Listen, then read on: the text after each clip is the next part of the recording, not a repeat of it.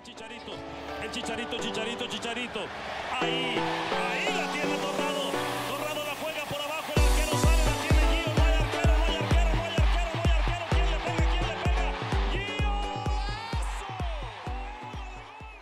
Zdravíme všechny fotbalové fanoušky, především pak podporovatele projektu Kopačák. Je tady už sedmý díl našeho podcastu, na který se vždycky těšíme a vypadá to, že se na něj těšíte i vy, protože ta čísla neustále rostou a velmi nás překvapuje, kolik z vás na ten podcast na různých platformách, včetně YouTube, klikne.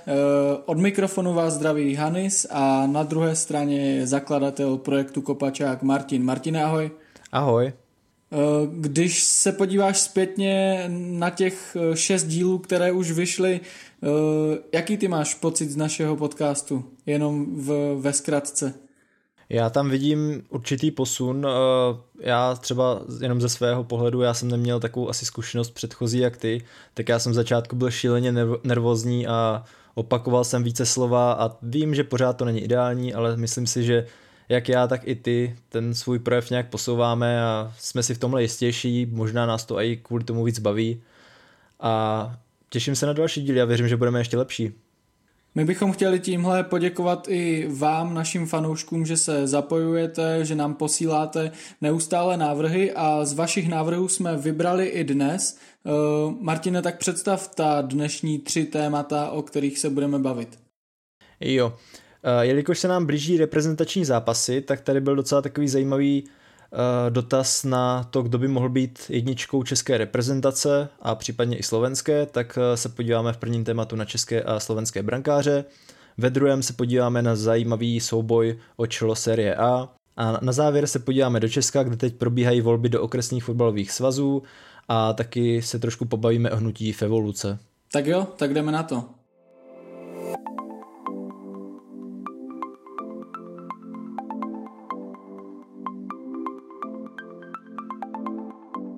Prvním tématu se tedy pobavíme o českých a slovenských fotbalových brankářích. Myslím si, že trošku více asi budeme schopni zhodnotit i české brankáře, ale jelikož Honza Sedhaler, který nadhodil tohle téma, je ze Slovenska, tak věřím, že mu uděláme radost, když se krátce podíváme i do jeho domoviny. Tak já si myslím, že se tady budeme bavit tak nějak asi jenom o pár jménech, když tak vykopnu, tak určitě tady proběhne nějaká debata nad Vaclíkem, Pavlenkou, Koupkem, případně kolářem, termalem a takovými, tak kdyby se s tím měl takhle nějak zamyslet nad nejlepším českým golmanem, který momentální chvíli může nastoupit, tak kdo by to byl? Mm, nejlepší nevím, ale s nejlepší formou je za mě Ondřej Kolář a myslím si, že by jako aspiruje i na pozici jedničky v reprezentaci, Eh, co se týče i s tím provázáním s ostatními hráči nebo bývalými hráči ze Slávě. Hodně se mi líbil Tomáš Vaclík i z těch rozhovorů a myslím si, že i na bezfrází měl nějaký článek. Se mně líbí, jak vystupuje, jak přemýšlí, ale bohužel ten teď nechytá, takže Ondřej Kolář byť má teďkom určitý eh, výpadek nebo pokles formy, kdy dělá nesmyslné chyby, na které jsme u něj nebyli zvyklí, ale to je na druhou stranu eh, plyne z té jeho náročnosti a z rizika, na které hraje, tak eh, si myslím, že je aktuálně nejlepším golmanem Česka a měl by to místo pomalu v reprezentaci přebírat. Eh, jaký na to máš názor ty? Hm, to je zajímavý. Já jako asi tak nějak napůl souhlasím. Taky mě jako napadlo, že Kolář teď má malý výpadek formy, ale celkově asi je to docela podle mě sebevědomý jistý golman. Ale já asi na tuhle otázku neumím úplně správně odpovědět, záměrně jsem to hodil na tebe, protože ono to je takový složitý. Já jsem se na tím zamýšlel a říkal jsem si, tyjo, před nějakýma dvouma rokama, nebo jak to bylo, tak eh, my jsme měli golmana ve španělské lize, co chytal pravidelně, což byl Vaclík, pak vlastně v německé lize měl skvělý čísla Pavlenka, tak to bylo taky peckovní, a pak byl tady uh, krom teda toho koláře, kterého jsme zmínili, tak tady byl třeba Koubek, který měl velmi dobrá čísla uh, ve Francii, ale právě to se tak nějak jako všechno změnilo. Uh, já si myslím, že jediný Pavlenka vlastně pravidelně chytá, což je takový trošku smutný a chytá navíc za tým, kde bohužel jako může vyniknout, ale prostě stejně dostane třeba dva góly za zápas a bude se tady plácat eh, ve spodku tabulky, tak eh, to je takový asi složitý odpovědět, no. Já trošku jsem smutný z tady téhle pozice, kterou naši golmani mají, protože já věřím, že to jsou všechno golmani, kteří můžou chytat v dobré soutěži a případně třeba v lepších týmech. Jsem hodně zvědavý na to, kam po sezóně to zavané Tomáše Vaclíka, a nevím. Uh... Přesně tak, já ti do toho skočím, protože tady je důležitý faktor, že mu končí v létě smlouva a nevypadá to, že by měl ve Španělsku prodlužovat. Hmm. Já si hlavně myslím, že ono je to možná taky důvod, eh, proč vlastně nechytal. On jako se Bono má, nebo jak se čte, Bono, nevím.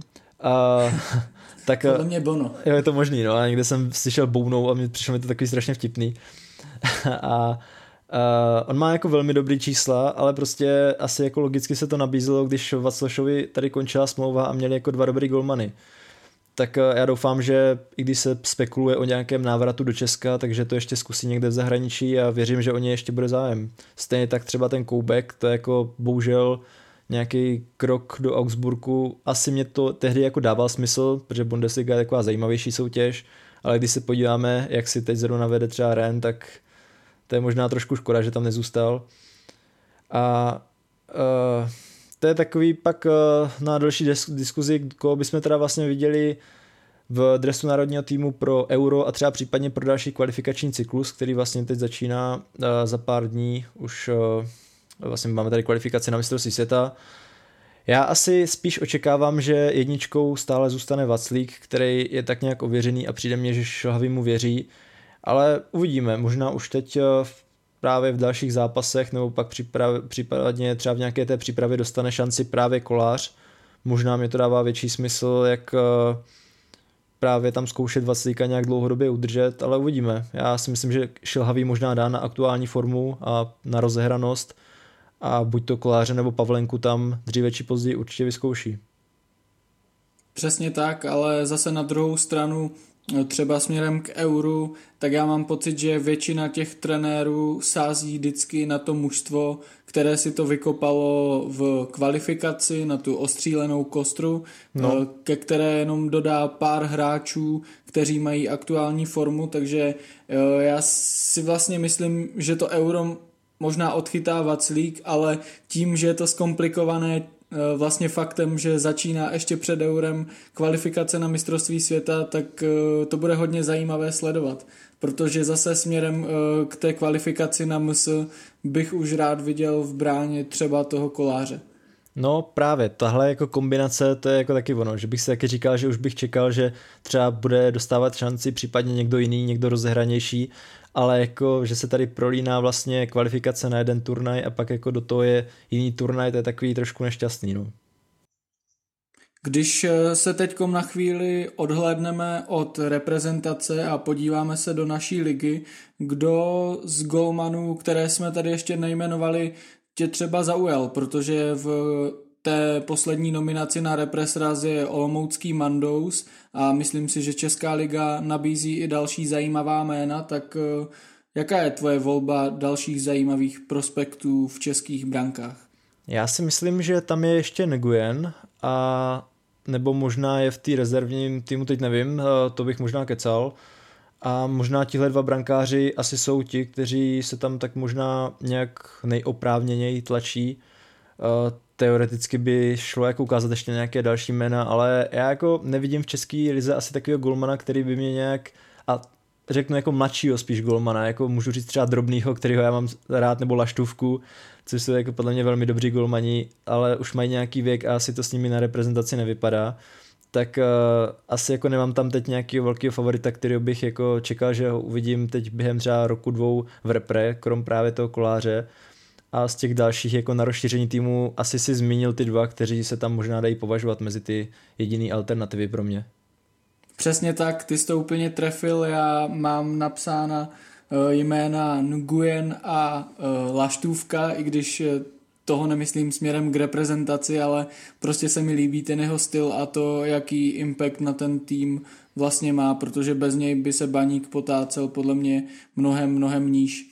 No a když se teď přesuneme takové mladší generaci těch golmanů, protože Česko je tím v poslední době hodně známé, že v, například v Anglii máme Jaroše a máme tam i ostatní mládežnické golmany, v Portugalsku zase přestoupil ze Slovácka Trmal, tak vidíš mezi nimi nějaký klenot, který by se třeba v budoucí době mohl uh, postavit mezi tři tyče v Ačku. Ještě bych možná zmínil Markoviče, kterému se teď daří na hostování ze Slávy. Mm-hmm.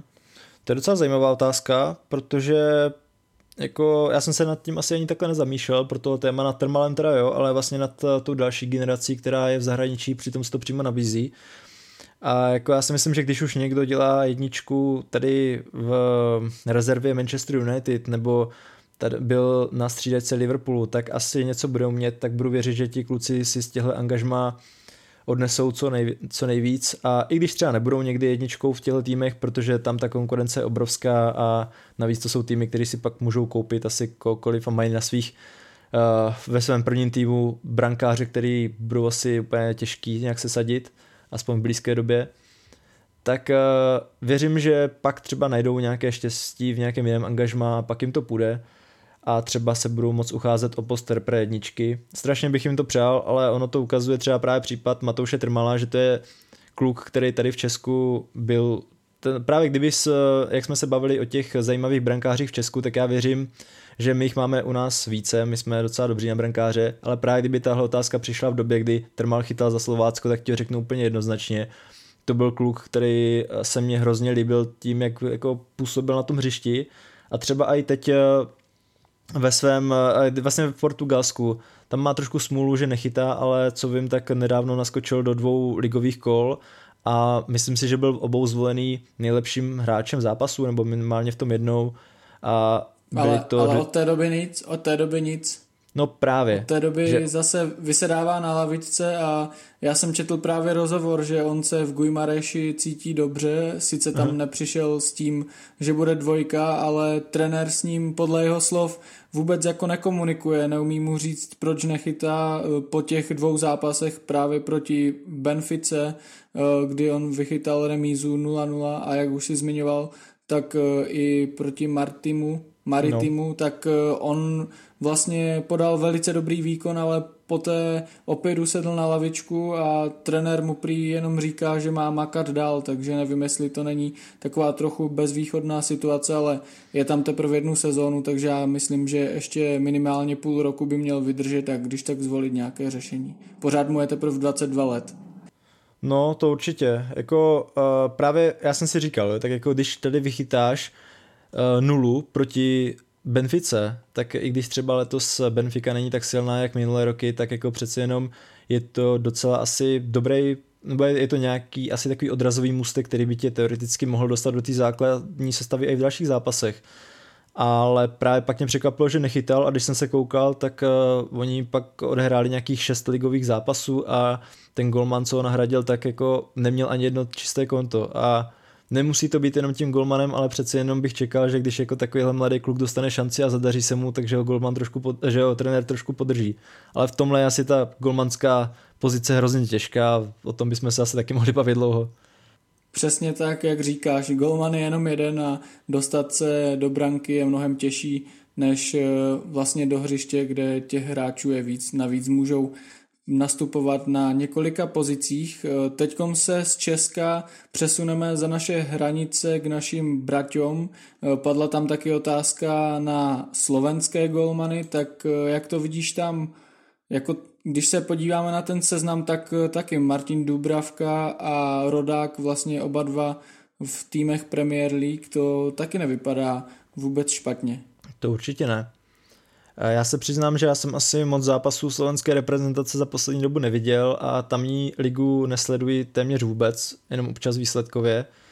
Tak, eh, ale je jako jasný, oba dva sledujeme Premier League a asi oba dva známe tady golmany jako Dubravka nebo Rodák, jenom je smůla, že letos eh, Dubravka byl docela dlouho zraněný a jeho konkurent Darlow si nevedl úplně blbě, ale zase teď se tam dostal, teď eh, Newcastle na svý poměry měl tři docela dobrý zápasy, kdy odehrál, kdy vlastně, myslím, skončili všechny remízou, tak věřím, že zase dostane důvěru a podle mě je to asi jasná volba na euro, i právě třeba kvůli tomu, že asi nemá úplně takovou konkurenci. Marek Rodák asi je taky dobrý golman, já jsem ho moc v té druhé lize nesledoval, ale bohužel v Premier League sedí. Mm-hmm. A pak je tam, co jsem se koukal z těch zajímavých men, Dominik Greif, který vlastně myslím nastoupil i proti Česku, což eh, dle zase statistik anebo nějakých videí, co jsem viděl, tak je to asi zajímavý golman, ale prostě je to jenom jako slovenská liga a asi nemůže úplně konkurovat tomu, když jako nějací kluci tady trénují s týmy Premier League. Tak uh, já asi v tomhle mám tak nějak jasno, že si myslím, že pokud Dubravka bude zdravý, tak to bude určitě on a pak by se když tak o to porvali ti dva. Uh, nevím, jestli na to máš jiný názor. Na, naprosto souhlasím s tím, co si řekl, jenom škoda opravdu, že Rodák ve Fulhamu nechytá, protože už jenom fakt, že dovedl ten tým uh, z druhé ligy do první, tak uh, to by si zasloužil, akorát, že peníze a postup udělali své a je uvězněný na lavičce. Myslím si, že je to docela mladý kluk, takže mm-hmm. By měl asi zvážit svoji budoucnost. Eh, klidně jako jít do Anglie, do druhé ligy, ale pro slovenský fotbal by bylo jenom dobře, kdyby chytal, chytal a chytal a co nejmožněji v nějaké kvalitní lize. Hmm. A když eh, vlastně oprostíme se od, těhle, od téhle trojce, tak eh, napadá tě ještě nějaké slovenské jméno? Vůbec, vůbec. Taky se musím přiznat, že slovenský fotbal moc nesleduju a už vůbec ne jako situaci s, golma, s golmany, takže jsem rád, že dokážu něco říct o těchto dvou playerech a zbytek, kde bohužel mimo mě. Čím se omlouvám našim slovenským fanouškům. No, já to mám asi podobně, jenom občas eh, nějaké jméno zahlídnu, nebo vlastně, jako pokud pominu Českou ligu, tak třeba mě zaujalo jméno Adama Jakubecha, a to spíš jenom, když jsme tvořili kdysi nějaký kvíz na Kopačáku, kde vlastně jsem viděl, že Slováci mají nějakého golmana, co je v Lille. A letos hostuje v, Kot, v, eh, v Kotríku, v, Bun, uh, ježmara, jo, v Belgii a on začátku chytal a co jsem tak jako koukal, tak jako asi nechytal úplně blbě, ale prostě pak stejně nechytal a teď jako už nějakou dobu sedí. Tak ale věřím, že je to furt takový golman, který potenciálně asi do budoucna bude dobrý. Mm, jako myslím si, že mu je, to je kolik, teď si to musím najít, teď se omlouvám ale je to rozhodně prostě pokud Golman tady chytá ve 24 v týmu jako, nebo působí v týmu jako Lille, tak si myslím, že v něm taky určitě něco bude. Jenom asi pro Slováky je škoda, že eh, nemá angažmá, ve kterém by byl jedničkou. To je naprostá pravda, ale jak vidíme u těch českých golmanů, tak eh, za rok se ta situace úplně může změnit, takže Prostě uvidíme, co budoucnost přinese a oběma zemím a všem zmiňovaným golmanům tady přejeme co nejméně inkasovaných gólů a co nejvíce herní vytíženosti.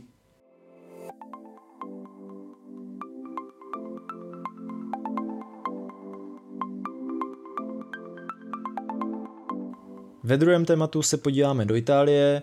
Na tu nám chodí docela dost eh, dotazů, tak eh, si tady některé z nich probereme. Jako první uh, bychom se vlastně mohli pobavit tady o Interu, který vede aktuálně soutěž. Je to vlastně téma od Honzy Charváta, kterého tímto zdravím. Tak ten se přímo ptá, jestli dokáže Inter udržet formu a jestli případně vyhrát ligu. Tak máš na to nějaký svůj názor? Opět eh, stejně jako u těch slovenských brankářů, tak protože my za to, že sledujeme fotbal, nejsme placení, jsme jenom dva velcí nadčenci, kteří se snaží mít co největší přehled, tak tady musím přiznat, že Itálii pravidelně nesleduju. Občas se na nějaký zápas podívám, hlavně v rámci ligy mistrů eh, se na ty italské týmy mrknu, ale není to tak, že bych sledoval každé kolo nebo highlights ze série A každý víkend takže mm, berte tenhle názor trošku s rezervou, ale jako když se na to podívám i na poslední formu, na náskok v tabulce, kdy vlastně oni mají 9 bodů na AC a 10 bodů na Juve, který má o zápas míň, tak si říkám, proč ne? Jsou tam vítězové a hlavně vidím jeden uh, skvělý faktor na straně Interu a to je Antonio Conte na lavičce, protože ten, jak už dokázal v Juventusu nebo v Chelsea, tak eh, že má toho vítězného ducha a umí ten tým sestavit. to jejich hlavně ofenzivní rozložení je silné a zabijácké a mně osobně by se líbilo, kdyby italskou ligu od sezóny 11-12 poprvé vyhrál někdo jiný než Juventus, takže za mě Inter favorit a doufám, že to dotáhne do konce. Ty jsi to shrnul pěkně a já to mám tak nějak asi podobně. Eh, pro mě Itálie ale velmi zajímavá soutěž v tom, že když eh, jsem se podíval na tu tabulku a to už vlastně i loňskou sezónu, tak jsem tam viděl několik týmů, který eh, potenciálně můžou šlapat Juventusu na paty, nebo letos možná už někteří ho pošlapali. A ono, jako mě taky nebaví soutěže, ve kterých prostě po polovině, sou, po, po polovině ročníku víš, kdo asi vyhraje a třeba ve Francii, i když jako letos je to taky tam zajímavější, tak jako většinou víš, že prostě vyhraje PSG a když nevyhraje letos, tak vyhraje další rok a bude další roky královat.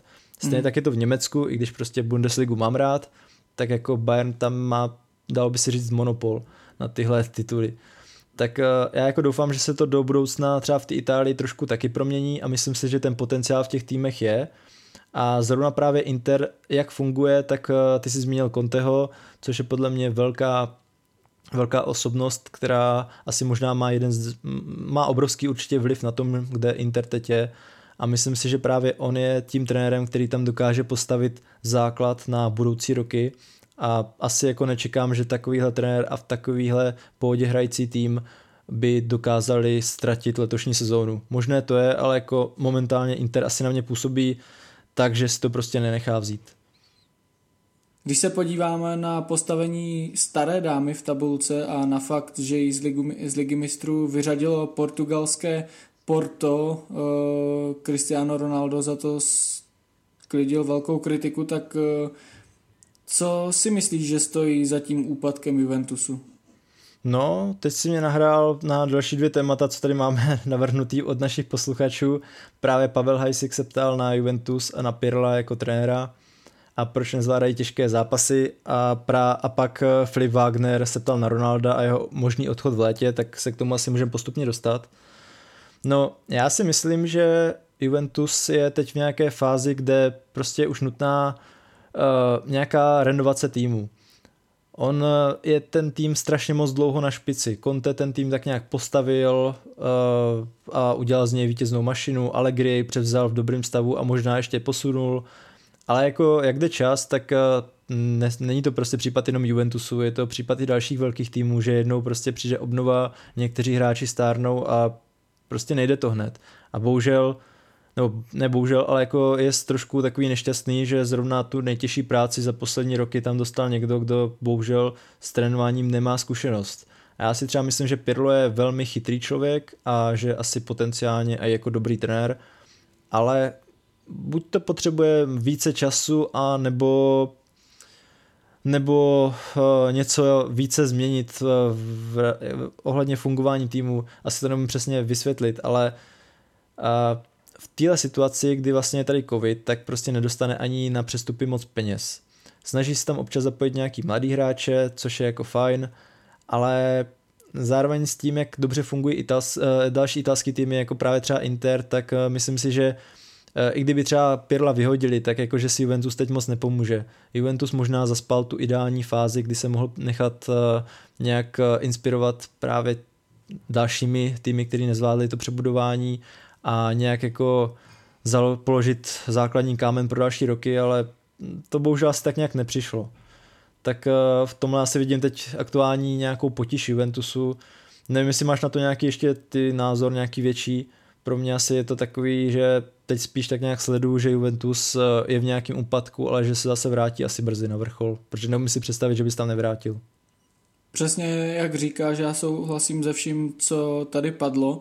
Ještě bych možná eh, navázal na toho Ronalda, tak eh, je důležité si uvědomit, že on je stále podle mě rozdílový hráč, který už jenom tou svou přítomností v tom týmu eh, dává nějakých 50% navíc, už jenom to, že ti mladí hráči ho vidí, jeho morálku, jeho pracovitost, vůbec to, jak přistupuje k fotbalu, tak hodně pomáhá, ale musíme si taky na rovinu říct, on tam přišel s cílem, eh, aby Juventusu pomohl vyhrát ligu mistrů a to se mu bohužel nepodařilo. Jako na druhou stranu je třeba si uvědomit, že vyhrát ligu mistrů to není eh, žádná procházka růžovým sadem a někdy jde i hodně o štěstí, ale bohužel Ronaldo, Ronaldo to nedokázal a už taky stárne, ale já si pořád myslím, že pro Juventus může být přínosem a zrovna ta italská liga si myslím, že tomu stárnoucímu hráči, který ztrácí nějakou rychlost, dynamiku a spíš se přesouvá na pozici útočníka, tak eh, vyhovuje. A jako u Ronalda, kde jinde by měl přestoupit, nebo já tady nevidím tým nebo ligu, do které by se on hodil, podle mě Itálie už na řekněme si to na rovinu, na sklonku jeho kariéry je pořád to nejlepší řešení a jako Juventus by z toho měl vytěž, vytěžit co nejvíc. Na druhou stranu je tady ještě otázka taková s českým podtextem, zda vůbec Pavel Nedvěd eh, vydrží v tom managementu, protože ty neúspěchy jdou i na jeho vrub a tak co si třeba myslíš, má vůbec Pavel Nedvěd na to být viceprezidentem Juventusu, protože jsem viděl eh, po tom vypadnutí ostudném z ligy mistrů i nějaké názory, že bohužel na to nemá. Tak eh, co si myslíš o tom a po případě, jestli bys ještě nějak rozvinul svůj názor na Cristiana Ronalda, který i přes tu kritiku je nejlepším střelcem aktuálního ročníku série A? No, já jak jsem se předtím během své odpovědi tak nějak jako zakoktal, tak jsem vlastně měl myšlenky právě na toho Nedvěda a u toho jsem si říkal, ty mám ho tady zmiňovat nebo ne, protože já jako vlastně do toho ani jako moc nevidím, ale ty kritiky jsem si všiml, ale tak nějak jako asi bych to tady nerozebíral, já budu doufat, že Nedvěd tam zůstane a když nezůstane, tak půjde do Česka dělat šefíka v Ačru, ale Uh, ne, jako já strašně fandím těmhle uh, českým lidem, kteří se dostali do vysoké pozice nějakého týmu a myslím si, že Pavel Nedvěd tam uh, dělá dobrou práci a že je mu, na, že je mu házeno na hlavu, že třeba přivedl Ronalda nebo tak. Jako, uh, já si myslím, že když Ronaldo přestupoval do Juventusu, takže každý to bral jako obrovskou senzaci, všichni byli natěšení a všichni pleskali tady Pájovi, že ho přivedl, tak jako teď mu to tady dávat eh, jako sežrát, že prostě přivedl tady drahýho hráče a nevyhrál se Liga mistrů. Ronaldo nevyhraje Ligu mistrů sám, prostě žádný hráč ti nevyhraje Ligu mistrů sám a myslím si, že Juventus své nejlepší období měl možná dva, tři roky zpátky a kdyby do toho týmu Juventusu tehdy Ronaldo přišel, tak by to vyhráli. Mm-hmm. Ale teď už je to takový, že on je tam, eh, jako jeho přínos je nespochybnitelný a já už jsem se vlastně o tom eh, tak nějak rozkecal na Facebooku, když eh, se strhla ta kritika na jeho hlavu, tak já jsem si, tak já občas mám takový uh, takový pocit, že prostě musím někoho ochránit nebo napsat na nějaký názor, kterým se někoho zastanu.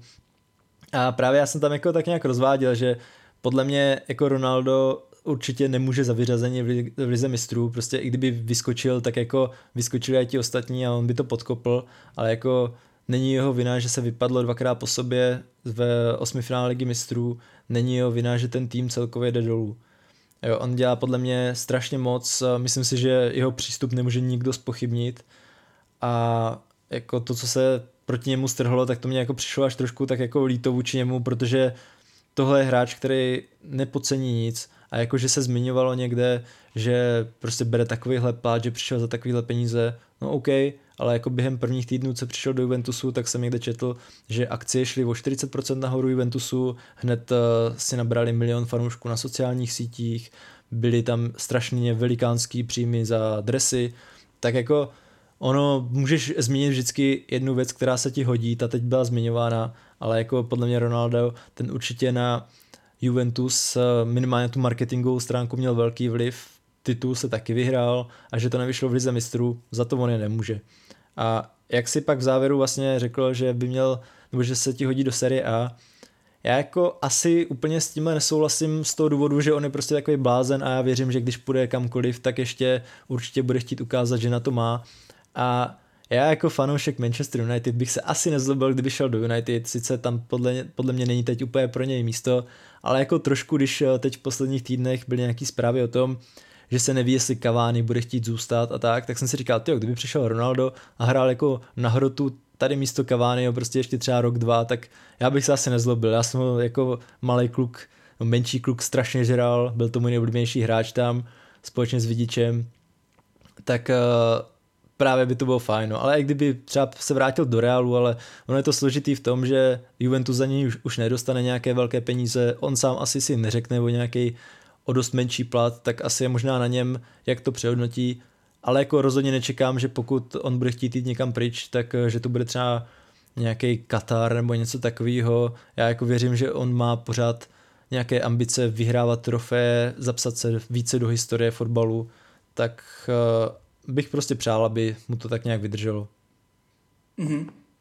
Ještě možná jeden poznatek eh, při pohledu na tabulku italské ligy, tak eh, mně se hodně líbí, že na prvních dvou místech jsou konečně zase kluby z Milána, protože to nebylo v posledních letech pravidlem, ty kluby se spíš potácely v krizi a když už třeba jeden na chvilku vystoupal po těch eh, patrech tabulky někam výš, tak naopak ten druhý se propadal, takže tohle vidím také jako pozitivní efekt, že ty milánské kluby se opět dostávají ke slovu Důležitou roli v tom samozřejmě hraje Zlatan Ibrahimovič. Já mám k tomu městu trošku osobní vztah, eh, byl jsem tam a líbilo, líbilo se mi to, byl jsem i na San Siro, eh, na San Siro, které mi učarovalo, takže proto to těm klubům přeju, ale zase tam vidím na druhou stranu takový, hm, takové varovné takový varovný signál a to je ta vlastnická struktura. Pokud se nemýlím, tak oba dva kluby vlastní nějaké čínské konsorcia, tak uh, tam nikdy člověk neví, kdy prostě peníze přestanou téct nebo kdy na povrch vyvstane nějaký problém, takže jenom doufejme a teď si to asi nebudou říkat fanoušci ostatních klubů, ale z pohledu neutrálního fanouška, že se ta stabilita těch klubů uh, zajistí na mnohem delší dobu. No, Jo, tak jasný, jako nám je zhruba stejně a asi jsme jako vyrůstali na tom, že když jsme se koukali na Ligu mistrů, tak jsme tam viděli milánské týmy, tak jako taky bych si to přál.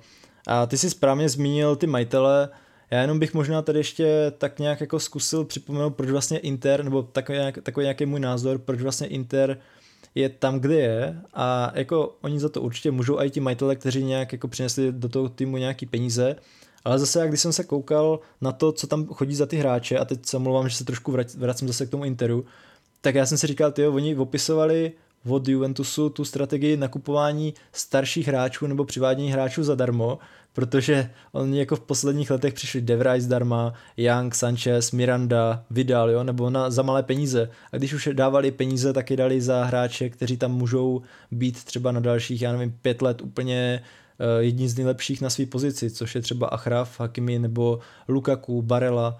Takže jako z tohle pohledu mě to přijde takový, že Uh, I kdyby třeba, vím, že to je takový nejistý ohledně toho vlastnictví, nebo prostě vždycky se spekuluje o různých věcech, tak uh, jak to, ať to dopadne jakkoliv, tak si myslím, že Inter z toho současného stavu vytěžil tak nějak jako maximum, přivedl do týmu zkušené hráče, přivedl hodně hráčů docela levně nebo zdarma a uvidíme, jak to bude dál. AC si zmínil správně, to taky asi to možná letos bych řekl, že hráli možná trošku i na svůj plán, protože po těch trápeních v minulých letech tak jako asi se nečekalo, že budou tady docela dlouho na prvním místě. Je škoda, že teď jim to jako moc nejde, ale to je taky tím, že nemají tak asi široký kádr. Ale jako jsou tam i další týmy. Ty třeba kdyby z těch dalších týmů měl poukázat na nějaký, který třeba sleduješ nebo který je pro tebe zajímavý, tak by to byl který? Mám tip. Určitě Atalanta. Ano. Protože uh, už jenom to, co dokázala v minulém ročníku Ligy mistrů, tak ta jízda byla neskutečná. Ty gólové hody, které předváděla minulý rok a letos na to vlastně navázala, je na čtvrtém místě. A když si vezmeme, že se tam stadion, myslím, přestavoval někdy minulý rok, to možná kecám, ale prostě nebyl to tým, který ještě minulý rok hrál Ligu mistrů na svém stadionu. A to, co ten eh, trenér eh, Gasperini, pokud se nemýlím, jako dokázal s tím kádrem, tak je obdivuhodné. A kdyby nebyla červená karta v zápase s Realem, tak eh, si dovolím i říct, že Atalanta by možná postoupila, protože ten herní projev do, tě, do té 20. minuty CCA kdy dostal obránce červenou kartu, tak si myslím, že Atalanta byla lepším týmem než Real a slovy klasika je radost na ně pohledět. Hmm. To já úplně se po to asi můžu podepsat. Tam zajímavá je i Nápol, případně římské týmy, který možná třeba Lazio asi možná má ještě navíc než hraje letos, ale celkově asi se mě ta série A líbí, jakým směrem se posunuje a myslím si, že i do budoucna to může být zajímavá soutěž ke sledování.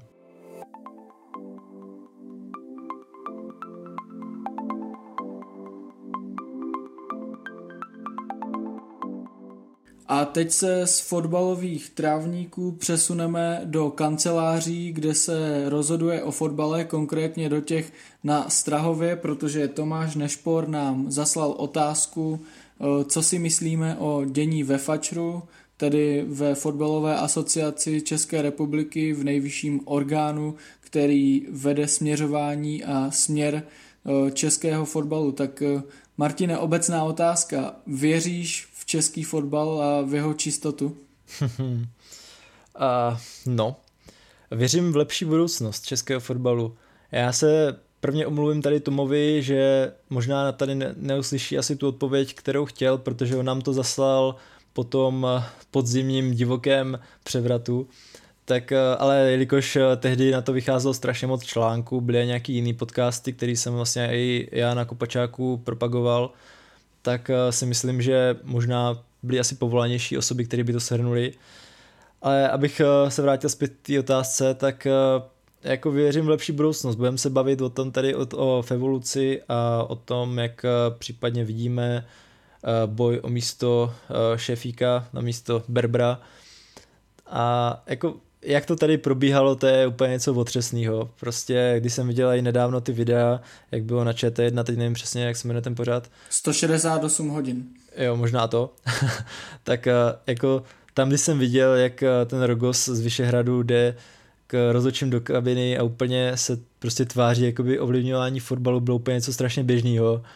Já jako vím, že český fotbal měl problémy v minulosti už eh, s podobnými kauzami, Ivánku, kamarády a tak, ale jako asi bych nevěřil, že se to může takhle opakovat v takovéhle míře, ale bohužel prostě ono se to možná tak nějak čekalo. Tam jako když máš člověka, který mu jako nikdo nevěří a každý ukazuje na to, že to je jako špinavec, čímž myslím jako Berbra, tak uh, pak uh, asi nikoho nepřekvapilo, že ve výsledku se zjistilo, že tam jako je to dost uh, špinavého. Možná se zjistilo překvapivě až jako na jakou úroveň to sahá, ale prostě, nevím, mě to, mě to asi bylo tak nějak smutno, že jsem si říkal, jo, to je fakt jako úplně tak provázaný úplně napříč celým českým fotbalem a jsem rád, že se teď eh, na to poukazuje. Doufám, že ti lidi budou potrestaní a že zároveň další lidi tady zahájí ten převrat, o kterém tady nějakou dobu už mluví.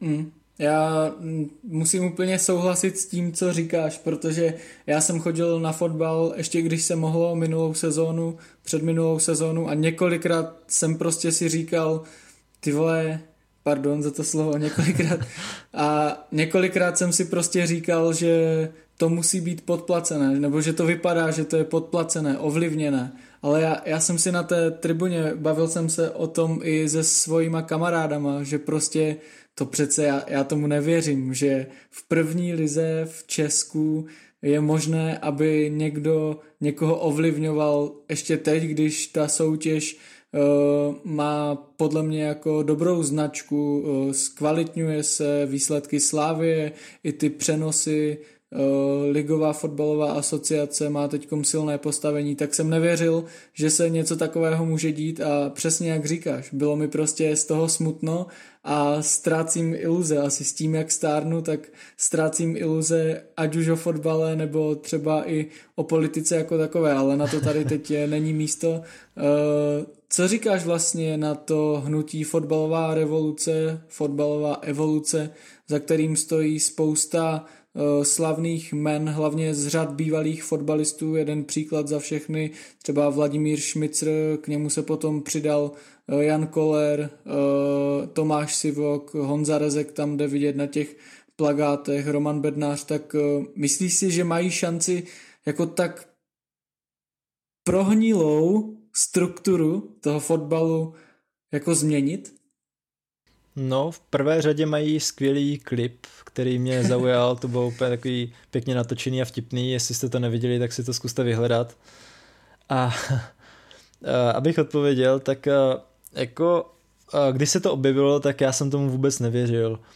Oni byli nějaký ty srandy, jak se nafotili v bílých košilích a já si myslím, že se na to bylo díváno tak nějak, jakože jedna část lidí se na ně dívala jako na možný spasitele a prostě na ty, co to tady úplně všechno změní a bude to parádní a ti další asi byli takový trošku realisti a spíš tomu moc nevěřili a já asi jsem spíš pozitivně překvapený, jak to zatím funguje. Teď vlastně ty okresní uh, volby ukazují, že několik zástupců v evoluce se dostalo do krajů, tak uh, podle mě je dobrá myšlenka začít očistovat fotbal od krajů, protože tam vlastně se možná manipuluje úplně nejjednodušší. Uh, ano, ano, od okresu. Uh, říkám blbě. A uh, podle mě je tohle jako super myšlenka, protože jako teď asi už není moc prostor dělat nějaké zázraky v nejvyšší soutěži, máš tam VAR, všechno je hodně sledovaný a asi by to bylo Eh, lehce prokouknutelný, ale pořád na těch nejnižších pozicích eh, nebo na, na těch nejnižších místech je jako docela dobrá šance pro hodně lidí si přivydělat. A jako budu jim, budu jim fandit, eh, ty volby vypadají docela zatím solidně, aspoň jako nečekám, že třeba to bude nějaký mega velký úspěch, ale stačí postupně a zatím asi mám z toho spíš lepší pocity než horší. Jak to vidíš ty? Víš, víš právě to, to, to, co říkáš, že to je postupné, Mm, já se zase ptám sám sebe, jak dlouho to ti lidi vydrží, protože tady teďkom nějaké nadšení, nějaká uh, vidina lepších zítřků a potom třeba Berber bude už odsouzený nebo bude nějakým způsobem potrestaný, změní se předseda a zajímalo by mě strašně moc, jestli ti lidi, co se do těch okresů dostanou, tak jestli třeba budou schopni vydržet s tím entuziasmem ještě jedno volební období, kdyby se k ním mohli přidat další a další, což je vlastně otázka na celou tu platformu, jestli budou pokračovat i po těchto volbách Eh, s tou svojí aktivitou. Já bych jim to strašně moc přál, ale jde vidět, že to, ty staré struktury se brání, protože hmm. třeba Luděk Mádl vlastně ze seznam zpráv pravidelně upozorňuje na to, že na okresních fotbalových svazích se dějou zajímavé věci, například, teď nevím, kde to bylo, tak eh, jeden svaz, když eh, se dozvěděl, že tady v evoluce vlastně se dostala ke slovu, tak eh, si snažili nezištně a potajnu vlastně přehodit ty volby na dřívejší termín, tak aby se nikdo jiný eh, dostat eh, nebo přihlásit vůbec k tomu řízení nemohl. Takže pro mě je to takový boj s větrnými mlýny, ale bylo by, bylo by špatné se na to dívat pesimisticky a nevěřit. A jako když vidím ty lidi, kteří za, tom, za tím stojí, tak tak uh, mi to dává naději, hmm. protože to jsou lidi, uh, kteří, i když to teď bude znít jako paralela na jednu politickou stranu, uh, tak tam nejdou proto, aby si vydělali, protože oni už z toho fotbalu něco vydělané mají a, a jsou zajištění, takže podle mě jdou tam s dobrým úmyslem. Když se odhlédneme od těch okresních fotbalových svazů a podíváme se na ta místa nejvyšší, tak eh, se hodně v posledních dnech skloňují i eh, volby předsedy Fačru. Eh, ta situace se teď nějakým způsobem vyvíjí, tak pustím tě ke slovu, abys to nějak schrnul, po případě představil i svůj názor na to. Jo, já bych k těm okresům jenom ještě doplnil, že mě se třeba na tom líbí, že je to nadšení nějaké skupiny a nejenom jednotlivců, což mě tak nějak jako dává naději, že jim to vydrží.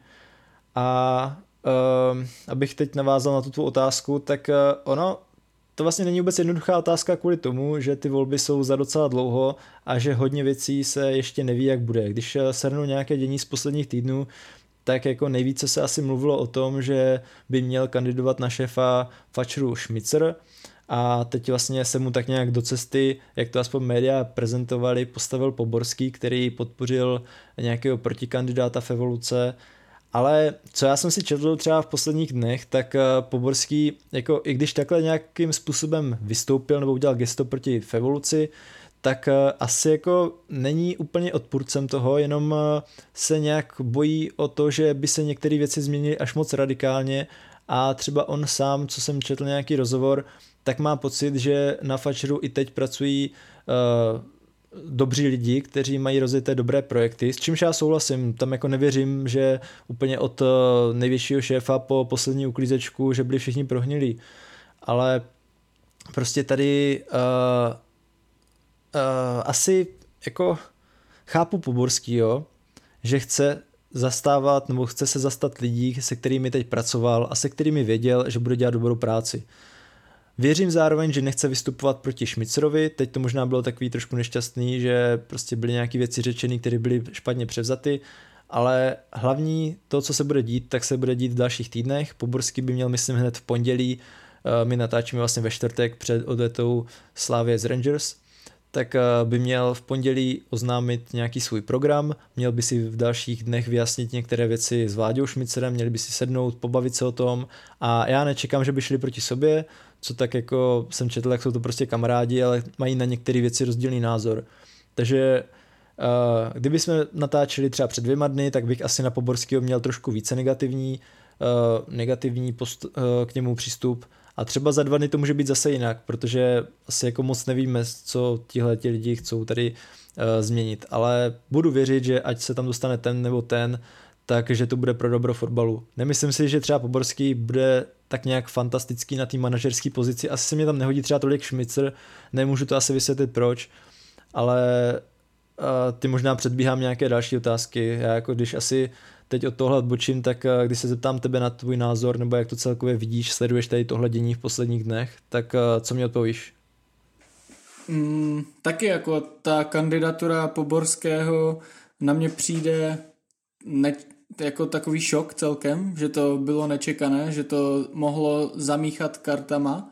A jako já nevím, my už jenom, teď to zní strašně špatně, jako třeba když eh, tady bylo po druhé světové válce, když všechno, co bylo německé, tak bylo špatné, tak to vůbec nemyslím, ale jako už jenom to, že na tom eh, Fačru dělal eh, v těch vyšších funkcích, tak ve mně to prostě nevzbuzuje Eh, pocit důvěry a on už dlouho dělal eh, ve fotbale, třeba i v Budějovicích měl nějaký post manažera, takže já nevím, mi, mi by se tam prostě líbil někdo z té Fevoluce a mým největším favoritem je Vladimír Šmicer, který eh, by do toho prostě šel s lidma, kterým věří. A i to, jak vystupuje, jako to mluví, tak mi nepřijde, že by jako si stavil vzdušné zámky, ale prostě ví, o co jde, ví, že to nebude jednoduché. A musíme si přiznat, že i to jeho jméno a postavení v Evropě třeba jako to má i Poborský, to nerozporuju, ale je důležité a mohlo by to vnášet zase lepší světlo na český fotbal i v očích eh, zahraničních, zahraničních aktérů. Hmm. Jako na Šmicerově je právě vidět taková ta zdravá naštvanost, úplně to nespokojení s tím, jak se to tady vyvíjelo, co tady bylo za problémy a tohle je fajn. A ty si dobře zmínil nebo připomenul, že Poborský byl i kdysi v Budějovicích a právě to se v minulých dnech myslím taky řešilo, že kdysi tak nějak jako možná nechtěně třeba pomohl Berbrovi k moci. A jako trnem oku asi nejvě, největší většině, nebo největší skupině lidí je to, že on má docela dobré vztahy s panem Malíkem, který je takový kontroverzní, nebo jako to je prostě člověk, o kterém asi nevíme moc, co si myslet, protože on nějak ze všeho vyvázl docela dobře, ale zároveň jako z nějakých eh, logických návazností asi musel o něčem prostě špatném vědět a přehlížel to. A možná tenhle člověk nemá takovou důvěru a proto ji nemá i Poborský. Hmm. Ale jako uvidíme asi, uvidíme asi v dalších dnech. Uh, já jako Uh, jak jsem řekl, prostě před třema dnama bych to hodnotil jinak jak teď a budu věřit, že ať se tam dostane kdokoliv, tak že to nějak jako pomůže tomu posunu českého fotbalu a že teď už to byl takový průser, když to s proměnutím řeknu, že to už jako snad se dlouho nedopustí. Pořád budou nějaké případy, ale jako ono je to celkově šílený, prostě tady tyhle sásky na fotbal a tak, jako zrovna právě kdybych si vzpomenul na jeden podcast, který tady tohle uh, shrnoval, tak myslím si, že to byl Míra Bosák, co připomenul, že na některých zápasech může sázet na to, který tým bude mít první aut, jo? což je prostě něco, co jako neovlivníš. Ty tady zaplatíš hráči, že to kopne do autu a prostě máš mega peněz, jo. Hmm. Tak možná tohle jsou takové jako šílenosti, co mi napadají. No. Nevím, jestli k tomu máš ještě co říct. Jo, jo, ještě bych teda řekl, že podle mě je malík nastrčený kašpar, který jako uh, není faktickým předsedou, že to je jenom loutka právě proto, aby se zastřelo to, že Berber byl tím vůdcem a to říkám úplně otevřeně, myslím si to a byl to takový jeho posluhovač a jenom právě nastrčený člověk, aby to vypadalo, že jako Berber není ten předseda. A celkem aktuální je i informace, myslím z dneška, bylo to těsně před natáčením, my natáčíme, jsme začali natáčet v 6 hodin a předtím, než jsem tady rozjel nahrávání, tak jsem viděl informaci, že Malík nebude kandidovat na hmm. předsedu Fačru, což je podle mého jenom dobře. To jsem taky četl a mně to asi přišlo jako logické vyústění. Já si myslím, že pokud jako se bude více ještě zkoumat ta kauza, tak jako možná i on bude trošku takový uh, jako nemyslím si, že z toho vyjde úplně nějak blbě, ale uh, něco tam prostě podle mě taky bylo a ty si to shrnul dobře s tou loutkou, já jsem to nechtěl asi takhle úplně jako říkat, protože já jako nevím, co tam bylo, jenom nějaký ty návaznosti, že chodil do stejné restaurace, kde prostě se dělali nějaký prostě špatné věci a kde ten Berber se scházel s těma lidma, tak jako aby to takhle vysoce postavený člověk, který měl k Berberovi blízko nějak neviděl, nebo to prostě nechtěl vidět, tak to je jako ne, nemá to tu důvěru. Jako přesně tak, přes, přesně souhlasím s tím, co ty říkáš. Chceš, prostě když si na tom nejvyšším postu, tak eh, jako to je naprostý nonsens, abys neviděl to, co se děje a buď to si slepý a nerozumíš tomu, a nebo prostě to nechceš vidět. A já si myslím, že tady bylo jasné to, že, že Malík to prostě nechtěl vidět a velkého tačku kryl, takže za mě tam už tenhle člověk vůbec nemá co dělat. Hmm. Já jen takhle na závěr přidám ještě jednu zajímavost, co jsem si tady ještě našel, to taky mě docela pobavilo, že na Chebsku se do, tam je nějaká pěti, pětičlená komise, nebo teda pětičlená uh, skupina vlastně, Výkonný do které se můžu... myslím. Jo, takhle, přesně tak. Jsem teď neviděl, jak to nazvat, děkuju. Tak uh, tam se dostali čtyři lidi, kteří nejsou zástupci v evoluce a to je jako taková spíš uh, uh, takový něco pro odlehčení na závěr, ať nekončíme tak negativně, že tohle mi přišlo docela takový usměvný že o to poslední místo právě uh, bojoval kandidát v evoluce s nějakým jiným člověkem, nevím. A když se volilo, tak eh, ti dva dostali úplně stejný počet hlasů, tak o postupující nebo o tom, kdo ta, vlastně to místo dostane, tak rozhodoval hod kostkou. Tak eh, to mě přišlo úsměvný. A víš, a navíc, proč, to víš docela... proč to tak dopadlo? Uh, nevím. Protože v evoluce má ve, své čele, ve svém čele Vladimíra Šmicera a ten má přezdívku štístku a vždycky přinese štěstí, takže proto to tak dopadlo. No ono mělo být to usměvný takový, že uh, jeden hodil jedničku a ten druhý už si myslel možná, že vyhraje a taky hodil jedničku a v druhém hodu hodil jeden trojku a druhý dvojku a naštěstí pro evoluci to dostal tady ten uh, z jejich řad, tak to bylo taky možná trošku usměvný, když jsem si hledal nějaké informace, tak uh, jak někdy fakt štěstí může k tomu dopomoct, tak správně si zmínil Vláďu Šmicera alias, alias Štístko, který možná tady nechává promluvit své schopnosti i po, po konci kariéry. Tak jo, tak eh, to bylo za nás všechno. Já doufám, že vás ta politika moc neotrávila, protože všichni určitě fotbal sledujeme proto, abychom viděli ty nejhezčí góly, přechodové fáze, zákroky golmanů a čisté skluzy. Eh, my jsme moc rádi, že jste s náma vydrželi až do konce. Určitě nám můžete napsat eh, nějakou zpětnou vazbu, ať už do komentářů na YouTube, kde si všechno poctivě čteme, nebo nám klidně napište do zpráv. Určitě budeme přidávat i fotky s těmi názory a jednotlivými tématy na sociální sítě a jako vždycky můžete podcast eh, najít na eh, všech streamovacích platformách, jsme na Spotify, na Google Podcasts i na Apple Podcastech a závěrečné slovo asi přenechám Martinovi. Za mě se všichni mějte hezky a věřte v lepší zítřky krásné zakončení, kterým to snad nebudu ukazit. Já bych eh, se jenom přidal k tomu, že děkuji za to, že jako máme přízeň, budeme se těšit u dalších dílů, na další témata, kterých už teď máme zase po poslední výzvě eh, dostatek, tak eh, budeme se těšit a mějte se. Počkej, a teď ještě, když, eh, když se zeptám na poslední otázku, možná ze sebe trošku děláme šašky, ale za hodinu a tři čtvrtě začíná zápas Slávie Rangers. Jenom rychle, tvůj tip za mě 2-1 pro Slávii. no, a 2-1 pro Slávy. Hele, já jako, kdybych si měl vsadit nějak, tak bych asi sázel remizu 1-1 a že se rozhodne v prodloužení.